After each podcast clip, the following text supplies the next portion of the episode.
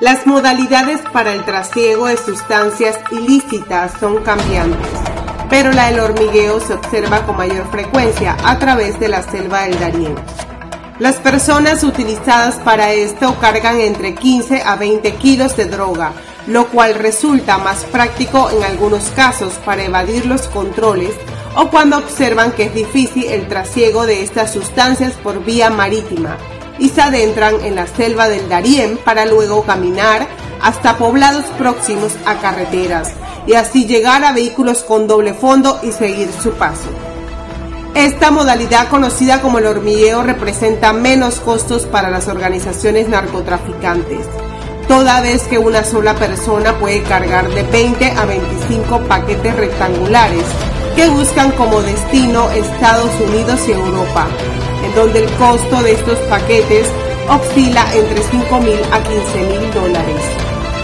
En estos 12 años como institución hemos combatido el narcotráfico, dando un duro golpe a esta modalidad y se ve reflejado en las 17 operaciones realizadas contra el hormigueo,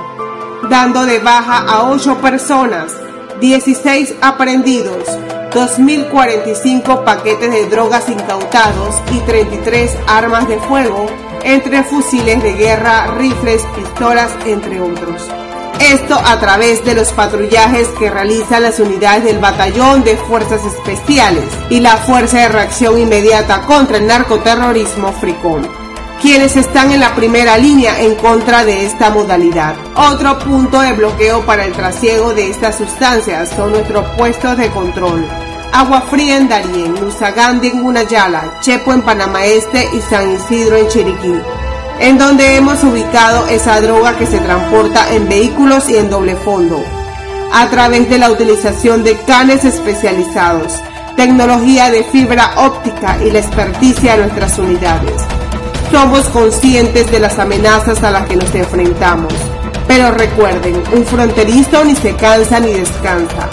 12 años de lealtad absoluta a Panamá.